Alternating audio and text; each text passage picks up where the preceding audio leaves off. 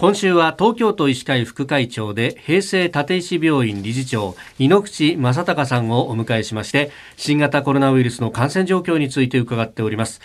さあ新規感染者数が減っていかない状況の一方で変異株の話というのがえー、いろいろ報じられております。拡大も心配されているというところですがなんかいろんな方が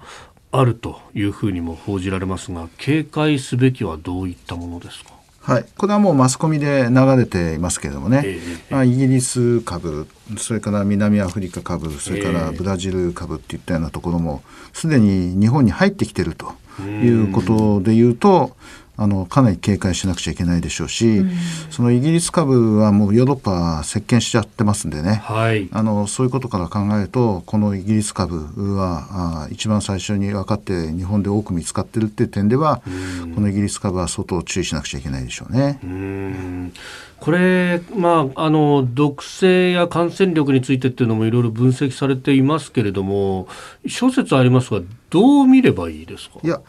あの大体感染力は70%増しそれから重症化率が60%から65%増しなどという話というのは、はい、あのそれが確かかどうかということよりも、そういうことを考えて我々は備えなくてはいけないだろうなと。まあ、最悪このウイルスが広がった時にはこの感染力とこの重症化のその毒性というんでしょうかね。あのウイルスの力を恐れて、はい、それに対する対策を考えなくてはいけないということだと思います。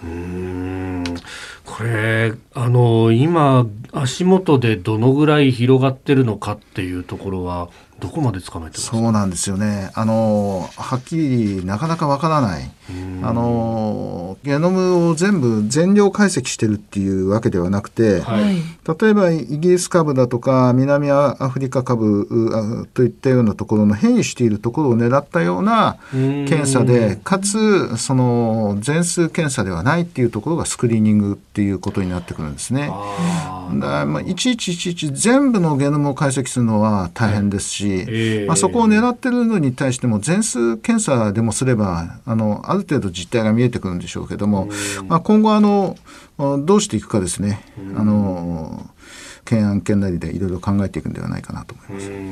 これ感染力とそれから重篤化率もひょっとしたら増えるんじゃないかということが、まあ、増えるだろうというふうにも言われておりますが一方であの今までのコロナと別の症状が出るとかそういうことはありますか？いやあの症状はねほとんど同じではないかなと思うんだけどその症状自体がだからあの重症化率が高いっていうことは、はい、大丈夫だと思われてた30代40代の方たちが大きく症状を出してくる可能性もありますよね。まあ、あのそういうことだと思うしそれから重症化率が高いっていうことは、はい、そのお年寄りたちのその死亡率も上がってくる可能性がありますよね。うん、それこそ今までだったら自宅療養だとかホテル療養で良かった人たちがその人たちも入院してくるということが容易に考えられるそういうことです。だから医療に対する負荷がね同じその1000という患者さんが1日にこう出現したとしてもその医療に対する負荷がまあ70%あの1.7倍になるとかってそういう話になりますよね。ああ重症化率が60%だと1.6倍か。うん、いずれにしてもこれ大変な数字ですよね。そうですね。あのしかもこの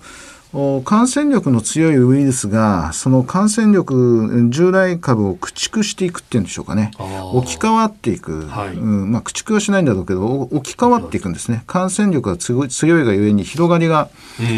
どんどんどんどん広がっていくんで、はい、うん、だからそのうち全部がこれになるというイメージでいないといけないんですよね。これはヨーロッパがやっぱり先行事例というふうになりますか？うん。まあ、あの先行事例としてはそのイギリスもフランスも、まあ、いろんなところがそういうふうにか置き換わってるっていうことで、まあ、あの相当苦労なさってるようですよね。